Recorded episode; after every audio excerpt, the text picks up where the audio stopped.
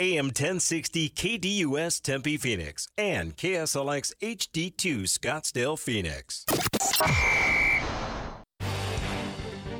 It's time to hit the field with Extra Point, featuring Kayla Mortellaro and Bob Kemp on KDUS AM 1060. Tweet the show at KDUS AM 1060 or give us a call at 602 260 1060. The snap is back. The hold is down. You can't miss with this combination. And the extra point is good.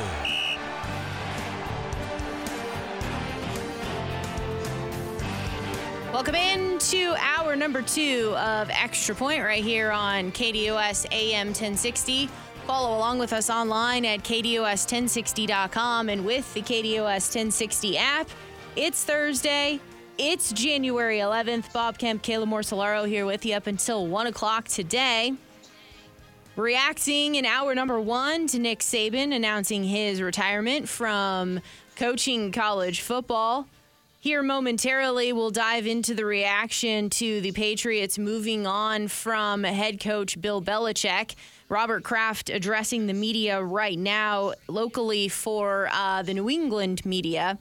The previous press conference just had statements from both him and Bill Belichick. So we'll try to try to follow along the best that we can. But first, let's reset the scene with today's poll questions, and we'll get things started with the KDUS1060.com poll question: Is Nick Saban the greatest football coach, college or pro, in American sports history? No, leading the way here at 61% of the vote. Yes is trailing at 39%. We will officially answer this question around 12:30 today.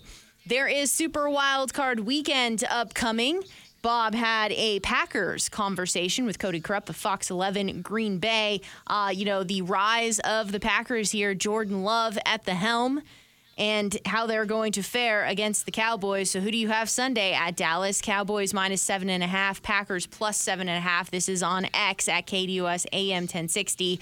Cowboys out in front at 65% of the vote, Packers trailing at 35% another question that we will answer around 12:30 today. Phone call time for you 602-260-1060 we'll do that around 12:15 in today's program. So Bill Belichick leaving the Patriots after 24 seasons. It was 6 Super Bowl rings, 9 Super Bowl appearances. Belichick replaced Pete Carroll in 2000. We have the news from yesterday Carroll moving into an advisory role with the Seahawks. Belichick, though, some numbers 333 career victories, including the playoffs. Don Shula sitting at 347. Belichick's 24 years with the Patriots was the fifth longest of any head coach with one team, and he's been in the NFL for 49 straight seasons. He has 17 division titles with the Patriots. Shula, Andy Reid, Tom Landry all have 13. He had that undefeated season in 2007, but it didn't result in a Super Bowl. There, of course, is Spygate and Deflategate in part of that 24 year tenure with the Patriots. It amassed to a 266 and 120 regular season record and a 30 and 12 postseason record.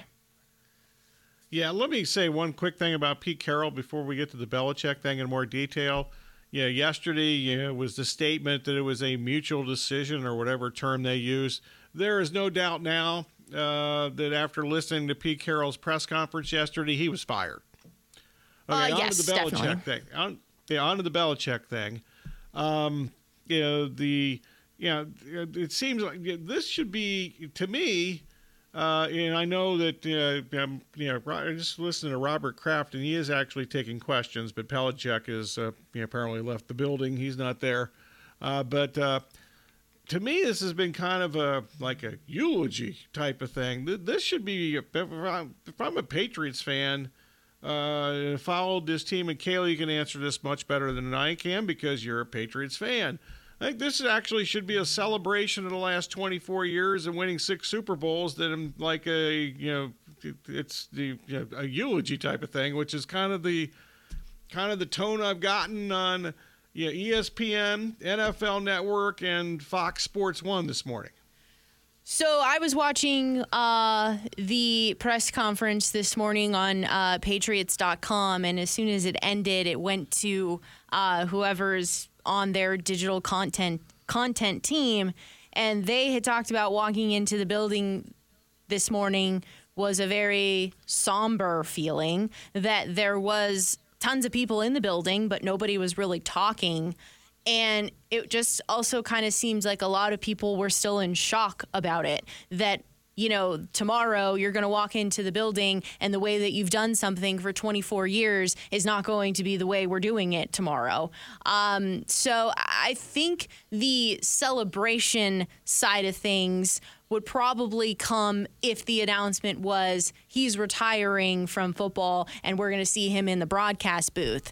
But when he alludes to he's going to be on another sideline, when Robert Kraft pointedly says I'm rooting for Bill Belichick except when we see him on another on an on the opposing side basically saying he's expecting him to be getting another job. I kind of understand that it's more of uh, thank you so much for the 24 years. We'll get to the celebration when your career is over. Yeah, I guess. But to me, the eulogy actually should have been when Mac Jones became the starting quarterback with the Patriots and not when Belichick, after everything he's accomplished, is leaving the organization. This is also interesting. Adam Schefter had tweeted this out, and it came from the Get Up producer, Paul Hembo. Uh, since the Patriots hired Bill Belichick in 2000, the other 31 NFL teams have used 162 head coaches in 224 total coaching stints. Wow. Uh, I would have had the under on those numbers. yeah. Um, so, you know, certainly this is going to be quite interesting here. Um, and Belichick and all of his accomplishments here with the Patriots, uh, it's remarkable. A lot of people use the hyperbole that we're never going to see this type of run again. Um, when you discuss, though, coaching legends and you discuss their mark on the sport, do you have to include their coaching tree? And does the coaching tree success matter to you when discussing their legendary status?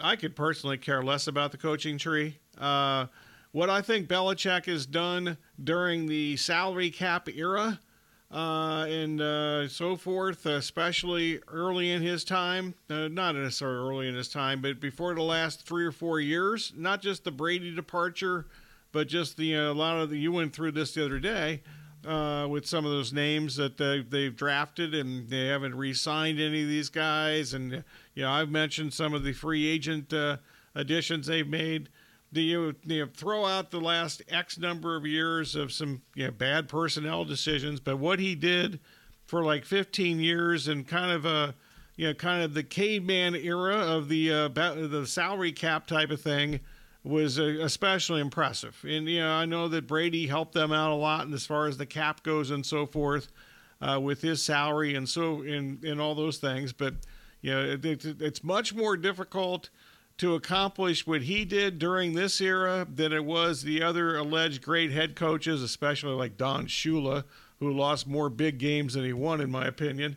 Uh, but uh, you know what he's accomplished, Belichick, and and everything that's uh, surrounding him during this era of professional sports is uh, especially impressive and better than any other NFL coach we've ever seen. It's really interesting depending upon the, the, the player that you speak to about their time in New England. Like you have uh, Danny Amendola being on record of saying we worked for Bill, but we played for Tom. You've had other players glowingly talking about their time uh, with Bill Belichick, that it was his preparation and attention to detail. And we just kind of accepted that we walk in the halls and sometimes he might say hello to us and sometimes he won't. Uh, but that he was so determined to win. It's just kind of interesting to see and hear some of the different players' perspective on how they felt they were treated in regards to the outcomes that they had for 24 years. Yeah, I think that partly is because you know, like a taskmaster. Maybe that's uh, you know, just a term that I thought of right off the top of my head when you brought that up. Uh, you know that you, we've all had, you know, especially if you're older like myself, uh, a lot of uh, bosses, supervisors, whatever, uh, that you've worked with uh, and for. And, you know, some were your friends and some of them weren't your friends. And some of the ones that weren't my friends were actually, you know, I think the best at their jobs uh, and so forth. So, you know, not everybody is going to love somebody that is demanding uh, as far as a uh, supervisor, in this case, head coach. Uh, it's, uh, you know, there's going to be a lot more uh, I think people that don't like those guys, even if they were successful in what they were doing at the time, I think that that factors in here. You know, this is something that I thought of because this all happened uh, so quickly in the last 24 hours with Pete Carroll and the Seahawks and Nick Saban retiring from Alabama and Bill Belichick here with the Patriots. And then if we kind of take a view out a bit over the last year and a half, two years, if we will. In sports, we're so accustomed to shelf life being limited. You know, whether it's injuries, whether it's performance as a coach, that we need something new to to spark us. Where you're getting three years to turn something around, you're not getting 24 years. Uh, so when we have kind of being accustomed to turnover in sports, whether it's a player or a coach, kind of what we're going through in this last year and a half seems like a total end to an era of some extreme greatness, whether it be that longevity and sustained success as a coach, as longevity and sustained success as an athlete. You know, Bill Belichick, 71, ending 24 years with the Pats, 49 years in the NFL. Nick Saban, 72, 16 seasons with Alabama, and of course, his long career and success that we highlighted in hour one. Pete Carroll, 72, 13 seasons with the Seahawks. And of course, you have his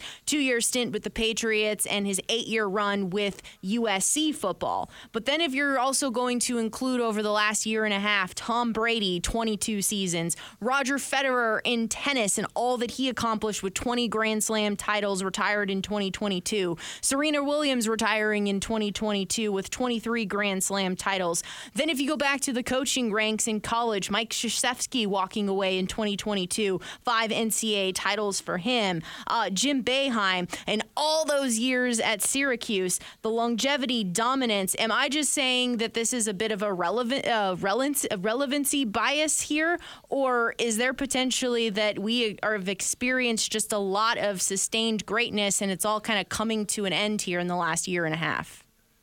Uh, I'm sure there are going to be other coaches that establish greatness, maybe not to these heights. And uh, I had a phone call conversation this morning with a friend of mine, uh, and she's not a sports fan. Uh, and uh, the, she had to, you know, she called me about something that has nothing to do with this, but she did mention uh, the Belichick and Nick Saban. And she's not, like I said, not a sports fan but just to give you a, maybe I think a good perspective of how you know how well known they are uh, is just you know in the in the world itself is that she mentioned she knew about this before you know I wasn't going to bring it up because we were talking about something else but you know she uh, you, know, knew I was going to go on the air soon and says you're going to have quite quite a day here right yeah that's true and the fact that she actually knows Belichick and Saban I think just kind of speaks to their legendary status at this point. The Belichick isms. You know, the first one that comes to mind for me is uh, we're on to Cincinnati. yeah. yeah, I think he answered at least six questions with we're on to Cincinnati in that press conference. But it seems like it's become, if you're a sports fan, you use it, uh, even if you're not talking about the Patriots or football, you just kind of use it when we're, hey, we're turning the page to something. Um, then, of course, his Belichickism of "do your job." That one, I yeah. think, is plastered all over uh, the Gillette Stadium halls.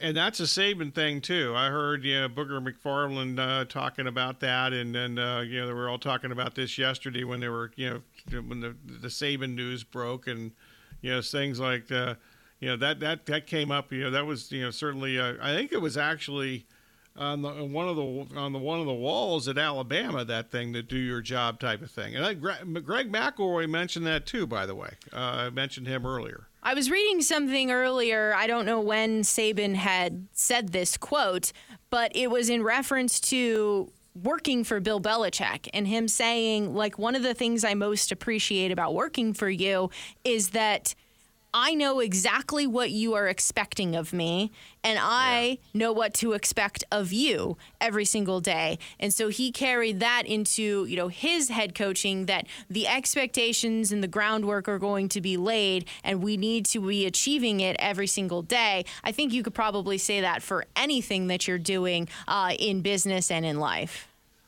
Hopefully, if you're doing it right. I mean, unfortunately, there's a lot of people that take shortcuts and uh, you know, fortunately, I don't think I'm one of those, and Kayla, you're definitely not one of those. And uh, but it's a whole different uh, world, and uh, you know, a whole way uh, to function in the world that's differently if you don't have that situation or that kind of uh, stability and respect at the top more Bill Belichick isms that come to mind here. Uh, him screaming "No days off" at the Super Bowl parade. yeah. Um, yeah, that's true. And then his, in some way, shape, or form, he is always saying, "We did what we thought was best for the team." When he doesn't really want to explain why they did something, it was, "We did what we thought was best for the team." Um, and then, how about this though? I mean, how many times did he do this? Like when the Patriots were playing the Cardinals, he would spend 20 minutes just going off on how great Larry Fitzgerald is. And it's not that he only did that for Larry Fitzgerald. He would do that for tons of different teams, and you knew that that was going to be a key player that they were going to focus on, whether it was going to be, uh, we're not letting that guy beat us, so we are going to take him out of the ball game, or there was some sort of reason that he was highlighting you for a long period of time for a guy who's usually typically pretty short with his answers, choosing to go off like he would before an opponent. Yeah, and not just that part. I, I don't. I, I totally agree with that what you're saying there. But also, if I were one of those players mentioned specifically, I mean that would be like the ultimate uh, level of respect. Uh, you know, the greatest coach of all time, in my opinion, and I think most people's opinion. Uh, talking me up before a game, that you got to feel pretty good about yourself at that point. Uh, and as I mentioned, usually a man of few words, except if you would potentially get him in a good mood on a Friday and ask him like a history of football question or a Lawrence Taylor question or a special teams question, and 30 minutes later he might still be talking about it. That's true. The other thing is, you know, I remember the NFL Network was it two or three years ago now did the greatest whatever it was ever, you know, the countdown, yeah, ever, and he was like the historian of this whole thing. I mean yeah, I watched that show just because of him and to hear him talk about you know, players, some of the guys that he never faced because they were very, you know, they were very veteran players and so forth, the Jim Browns of the world. I don't specifically remember that because obviously I grew up in Ohio and was a Jim Brown fan in the 60s and, and so forth. But uh, he did, uh, you know, one segment with just Jim Brown, and I forgot who the moderator was. I apologize for that but uh, the moderator was just kind of off to the side, side at that point anyway. yeah, I know exactly what you're talking about because there was also the time that uh, they were featuring Tom Brady and Bill was part of the panel, and everyone was kind of wondering how that was going to go, and it went really well. Was it Rich Eisen? I was just gonna say, as soon as I, you know, went to, you know, as soon as you started talking it was Rich Eisen. So I remembered that right before you even brought it up. So sorry about that, Rich. so I'm sure Rich is still, uh, you know, celebrating the uh, Michigan national championship victory. and the last Bill Belichick ism, if you will, that kind of comes to mind when I think about him. Certain times, if he really doesn't like a particular part of a question, he will answer it with, "Come on." What are we talking about here? Yeah, um, yeah. I talk about coach speak a lot. In fact, I've already mentioned that term in the last you know, hour and a half here or so. But uh, yeah, Belichick was never the standard coach speak. It was his own little vernacular. Absolutely most, was. Yeah. So we'll see if so. the hoodie and his cutoff sleeves are going to be on another sideline because there are some job openings in the NFL. Uh, does seem like the rumor mill for Atlanta is starting to heat up. I was just going to say, well, I think that's by far the best fit for him. They have the most stable ownership of the teams that I think actually have an opening right now. they have some really good players. They need a quarterback. Uh, but we'll see what happens with that. And as far as the hoodie and the you know the uh, the you know whatever you call the the, The cut cutoff off, sleeves. uh, sweatshirt, they play indoors at their home games. I imagine he'll still do it. uh, I did see or hear that Josh McDaniels was present for the morning press conference. So, wonder if uh, Josh is going to be the new OC wherever Bill lands. He's got nowhere else to go at this point. He's got nothing planned. I don't think so. Okay, he was he showed up. Hey, Phoenix, Doug Gottlieb here. I'm bringing the best sports talk weekdays to you, 1 to 3 p.m., right here on KDUS AM 1060.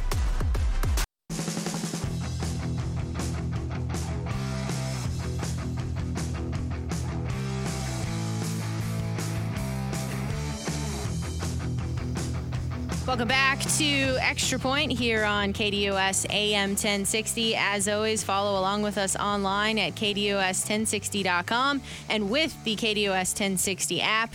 Right now, make sure you're downloading that KDUS 1060 app. Sixth row hoops tickets downtown Phoenix include some food and drink as well.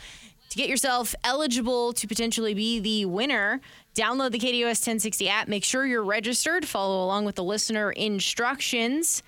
And we'll be pulling winners at month end. Uh, before we move along to your phone calls, if you'd like to chime in, 602 260 1060 is the number, and two other matters. I do want to make mention of this because Tom Brady just posted this to his Instagram account in regards to Bill Belichick. He says here, I'm incredibly grateful to have played for the best coach in the history of the NFL. He was a great leader for the organization and for all of the players who played for him. We accomplished some amazing things over a long period of time, many of which will be hard to replicate. He worked every day to help us achieve the ultimate goal in the ultimate team sport. And although we were successful, some of the greatest lessons I learned were in the moments where we faced the most challenging adversities. He set the tone for the organization to never falter in the face of adversity and to do what we could do and what was in our control, which was to go out and do our job. It's in all capitals. Uh, and That's that's appropriate. yeah, that's why I had to get it in there. Uh, and then he concludes here with, "I could." I could never have been the player I was without you, Coach Belichick. I am forever grateful, and I wish you the best of luck in whatever you choose next. I think that's fair. That sounds right. I can't can't uh, quarrel with that. How about you? I you think of that cannot. No. Uh, you know, because the argument always is right. Uh, uh, who needed who?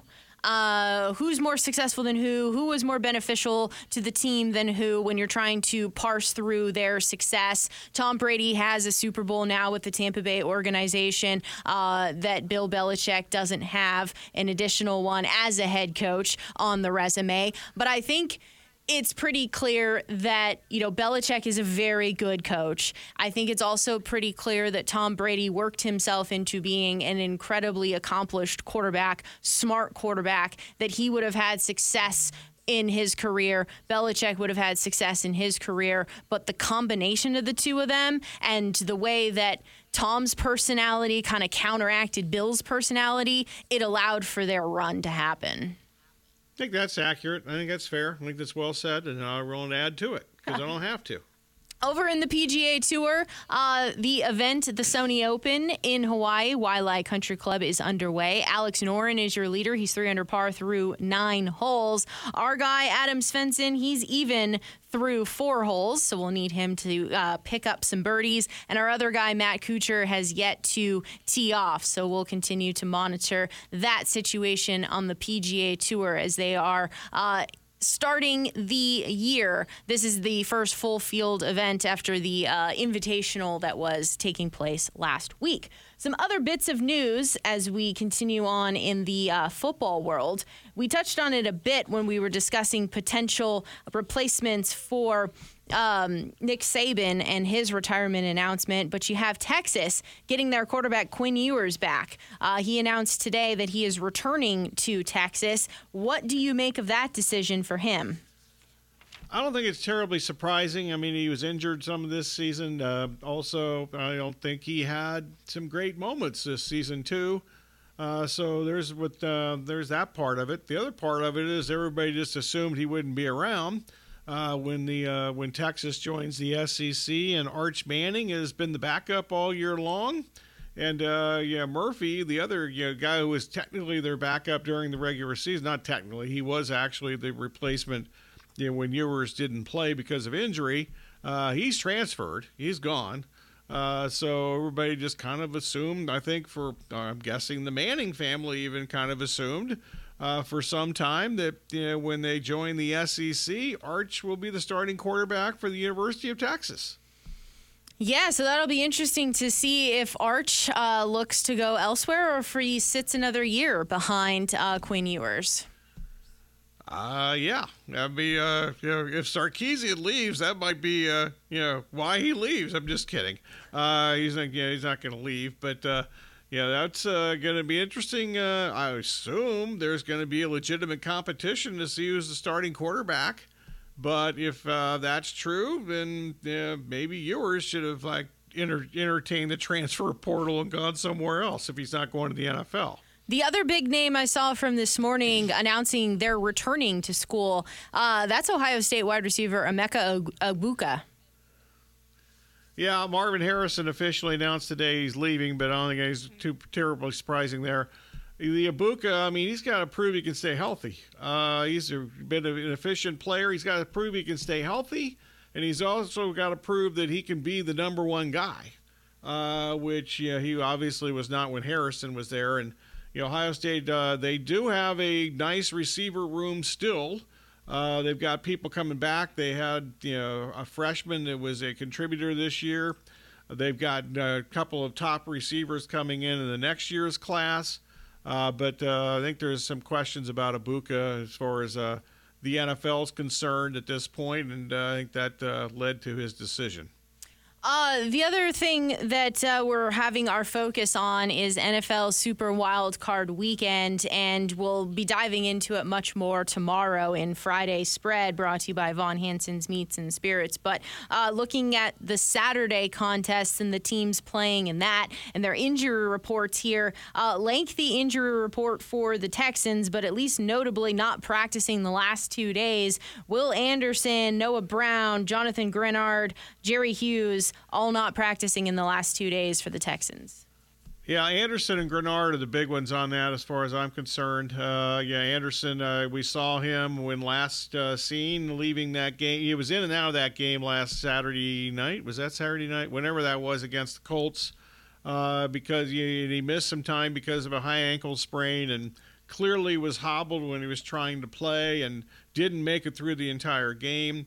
Uh, Greenard is a actually led them in sacks this year, and he did not play in that game last week. Uh, so that's a big deal heading into this game on Saturday night. Also, Denzel Ward of the Browns, I know, is listed as questionable. I'm not exactly sure. He missed some time late in the season because of an injury, but he came back and played. Didn't play the last game for the Browns because they didn't play anybody in the last game of the Browns. Uh, they basically activated their entire practice squad, which I don't think I've ever seen before, and played all, all those guys played last week in the Browns season finale, and uh, you know, so we've got uh, you know, see, but Ward's a huge part of their team, especially this week. Uh, you know, going against uh, going against uh, you know the Dallas, excuse me, the uh, the Houston passing game and uh, you know, Ward against uh, Nico Collins is a big matchup in that game. That's another Ohio State Michigan thing. Yeah, so the update on Denzel Ward here is that uh, Stefanski told reporters that he injured his knee in practice today uh, and that he was unsure if he'd be ready for Saturday. That was an update about a couple of hours ago. Ian Rapoport, in the last couple of minutes or so, has a new updated report uh, saying that he's told he is okay whatever that means.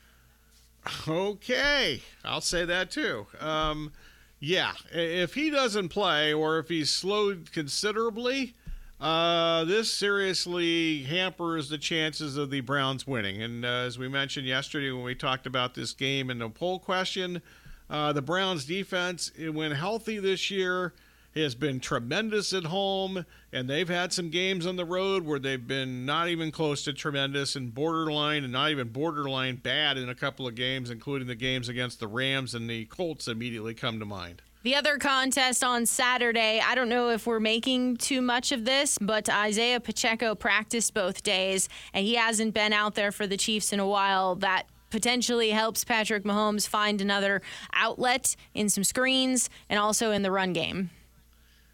Didn't Pacheco play two weeks ago? I think I thought he played that game. I know he missed some time before. I could be wrong. I apologize if I'm wrong about that. Uh, but I know he didn't play last week because no, they didn't play hardly anybody in that game as far as their main guys. Yeah, um, and then you also had the Dolphins with uh, Jevon Holland and Xavier Howard not practicing. Limited both days was De'Von Achane, Raheem Mostert, and Jaylen Waddle.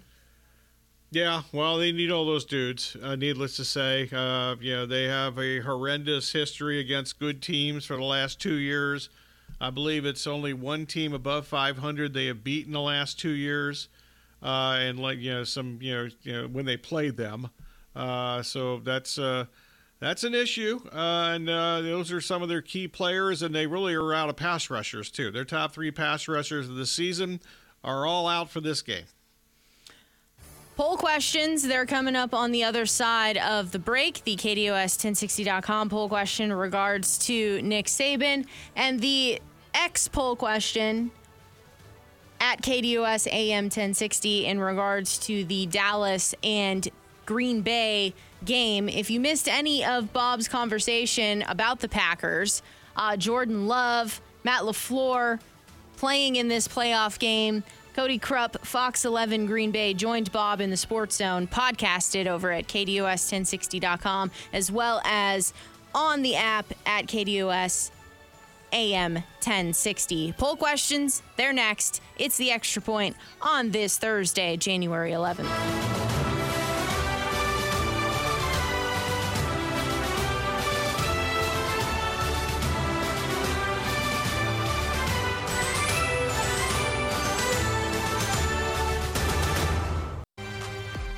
The Doug Gottlieb Show weekdays from 1 to 3 p.m. right here on KDUS AM 1060 and online at KDUS1060.com.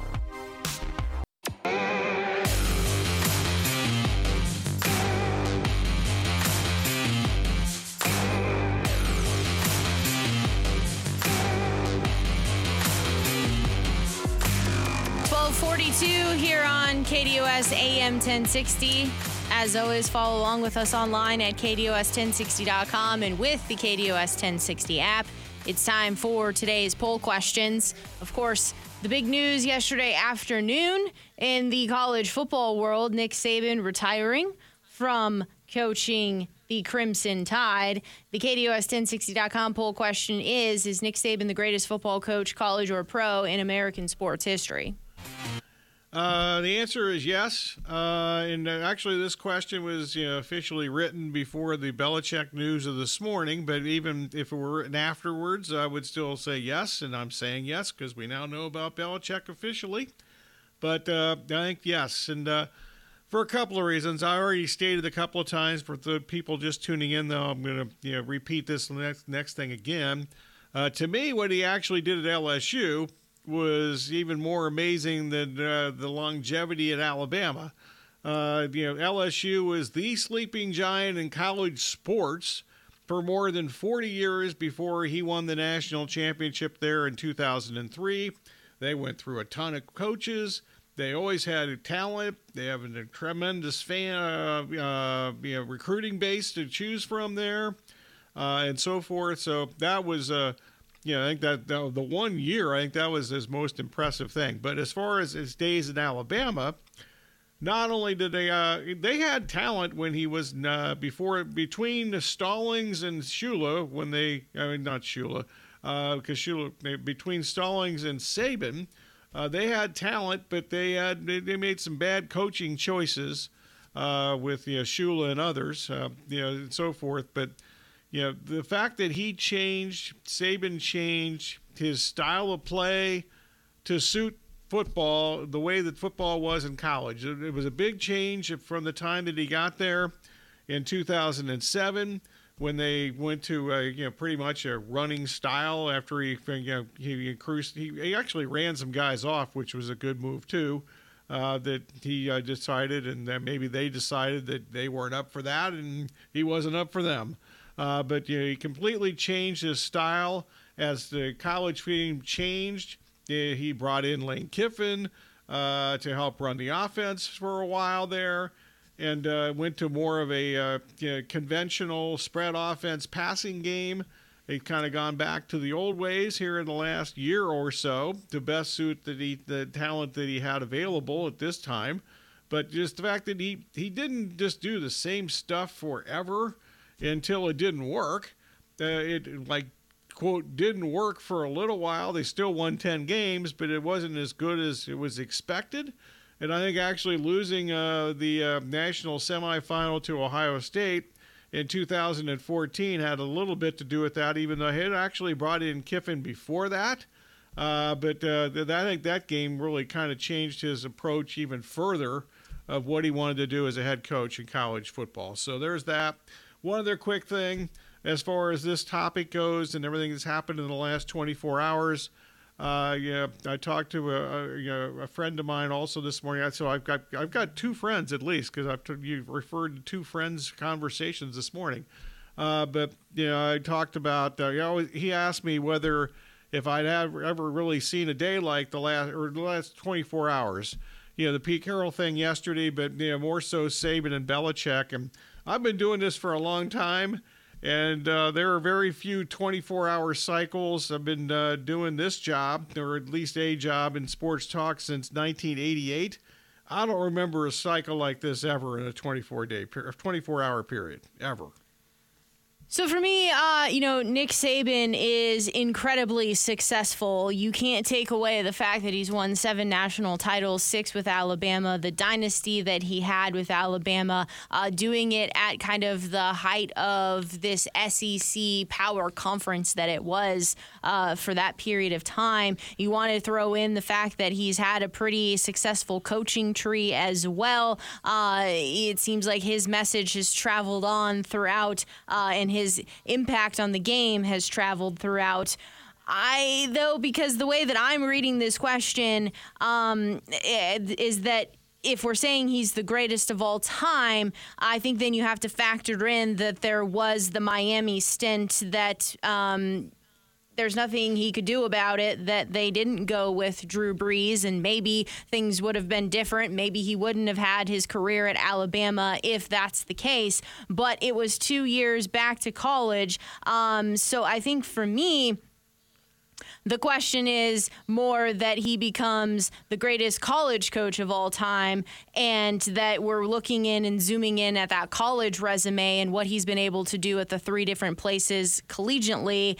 And that because in the NFL, there's a whole other set of circumstances here. The, the game is a little bit different, as well as the salary cap era, et cetera. So it's hard to kind of cross cross have that conversation uh, when there have been other other coaches that have done that too. So I'm going to say, though, for me, I think he is the greatest college uh, football coach. Okay. I don't think there's any argument there. Uh, the masses are on the no side of things at 67% of the vote. Yes, sitting at 33%. This is the KDUS1060.com poll question. Tossing it on over to Twitter, uh, or X, I should say, at KDUS. AM 1060. Who do you have Sunday at Dallas? The Cowboys minus seven and a half, or the Packers plus seven and a half? I actually have the Cowboys here in a teaser, so tease them down to one and a half. Uh, I think they win the game. They have the firepower on offense at home. Uh, if you look at Dak splits at home, 73.3%, 22 touchdowns, three picks. On the road, 65.9% completion, 14 touchdowns, six interceptions. Uh, you do have to wonder about the pressure mounting for the Cowboys to to get further in the playoffs to achieve the success that they want to achieve here. I do think that the Packers, though, a little bit, uh, we talked about it yesterday in general, just the youth of this team, that they're also maybe a couple of players away uh, on the defensive side of the ball uh, to, to really put up a huge challenge uh, this Sunday.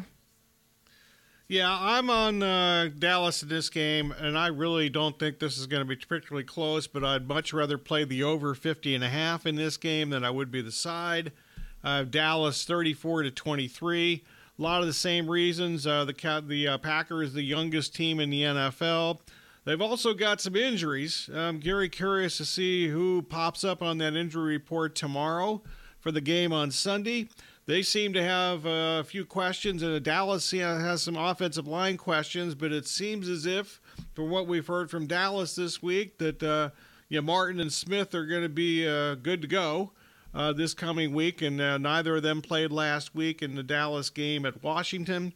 Uh, so I think the injury side, uh, it seems to, uh, you know, the Cowboys seem to be in better shape right now than the Packers, and the fact that there's all this inexperience, and I'm really impressed with what the Packers have done this season. Uh, not just the, their team, but also Matt LaFleur, who I think has done an incredible job and his staff because this youngest team in the league, at least the youngest team in the playoffs, I'm not sure if they're the youngest team in the league, but they are clearly the youngest team in the postseason. This team has gotten better during the season. I think that has a lot to do with uh, you know the the, the really the, uh, the coaching guys up and developing players. What a concept, uh, which is not done enough in professional or collegiate sports for that matter, or talked about enough. And obviously, yeah, we can go through the Cowboys' home uh, success over the last couple years, and we'll get into that, I'm sure, a little bit even more in detail tomorrow during the Friday spread. But, you know, it's hard for me to imagine that the Cowboys are going to lose a home game. By the way, am I allowed to ask you? It's too. Is it too early to, to ask you who you're, you're, teasing it with, or you reveal that tomorrow? Well, I do know who I teased it with, but shall we save it for tomorrow? That's up to you. It's your you're the one doing the teasing here. More in more ways than one. Well, let's just keep with the theme then, and I'll reveal it tomorrow. Okay, okay so you're teasing the game and you're teasing the topic. Yeah, so and I'm teasing go. the teaser. How's that? All right. Man, this Yoo-hoo. teaser really better hit. yeah, it's the most publicized teaser in the history of this show. yeah. And as some of the injuries are starting to like unveil themselves, I'm like, oh, okay. Well, we'll see how this goes. Oh, Cle- Cleveland involved here? you, you might be in the right game. Yeah, you might be in the okay, right game. Okay, okay. There you go. All right. we'll uh, wrap up this Thursday, January 11th edition on the other side of the break. It is the extra point here on KDUS AM 1060.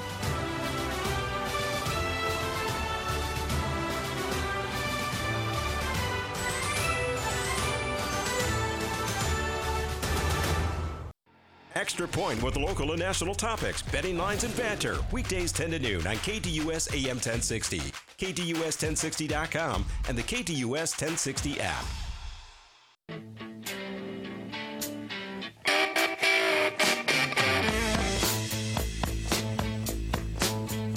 Wrapping up this Thursday, January 11th edition of Extra Point. KDUS AM 1060 online at KDUS1060.com, and with the KDUS 1060 app. Bob, it's that time once again. It is thank you time. As always, we thank you for listening. Special thanks to the callers, emailers, tweeters, texters, whomever, and whatever else slipped through the cracks. Also, our guest today, uh, Cowboys and Packers preview. Cody Krupp joined us from Fox 11 in Green Bay.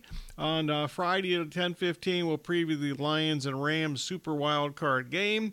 Sound day courtesy of ESPN, Fox, 3 TV, the New England Patriots, and also the Seattle Seahawks. Also, special thanks as always to Kayla, Corey, and Aaron. And Kayla's going to tell us what's coming up next. Up next from 1 to 3 p.m., it is the Doug Gottlieb Show, followed by the Rich Eisen Show from 3 to 5.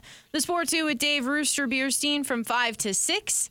And then you have NAU men's basketball taking on Montana State tonight. It's a pregame at 6:30 and tip-off at 7 right here at KDUS AM 1060. Mitch Stroman will have the call. Uh, the Phoenix Suns, they're taking on the Lakers tonight. It's an 8 p.m. start on TNT. Now, Bob, did you know that 51 uh. years ago today, the oh, American I did not know. Okay. The American League adopted the designated hitter and that Ooh. there are six players who have spent at least 50% of their career as a DH that have at least 300 home runs. Leading the way is David Ortiz with 541 home runs. Frank Thomas is second with 521. Nelson Cruz, 464. Harold Baines, 384. He played from 1980 to 2001. Don Baylor, 338 home runs, 1970 to 1988 for him. And Edgar Martinez, 309 home runs, 1987 to 2004. Okay, I didn't realize all that. I was anti DH for many years until a couple years ago and uh, finally decided that uh, actually when we uh, the D when they changed it, I think it was the pandemic year that they changed that at the time. Uh, but that kind of can whenever they changed it, I was kind of pretty quickly convinced that maybe we should just move on for that. The uh, strategy involved with the DH and the non-DH was my argument for many, many, many years, uh, but that seemed to wane in the final years of the DH. Sunday Night Football averaged 21.4 million viewers in 2023. That's the best since 2015. Six games, in fact, topped over 25 million viewers. Friday spread brought to you by Von Hanson's Meats and Spirits. It's tomorrow. We're looking for our first win of 2024. We do it all with you then. It is the extra point here on KDUS AM 1060.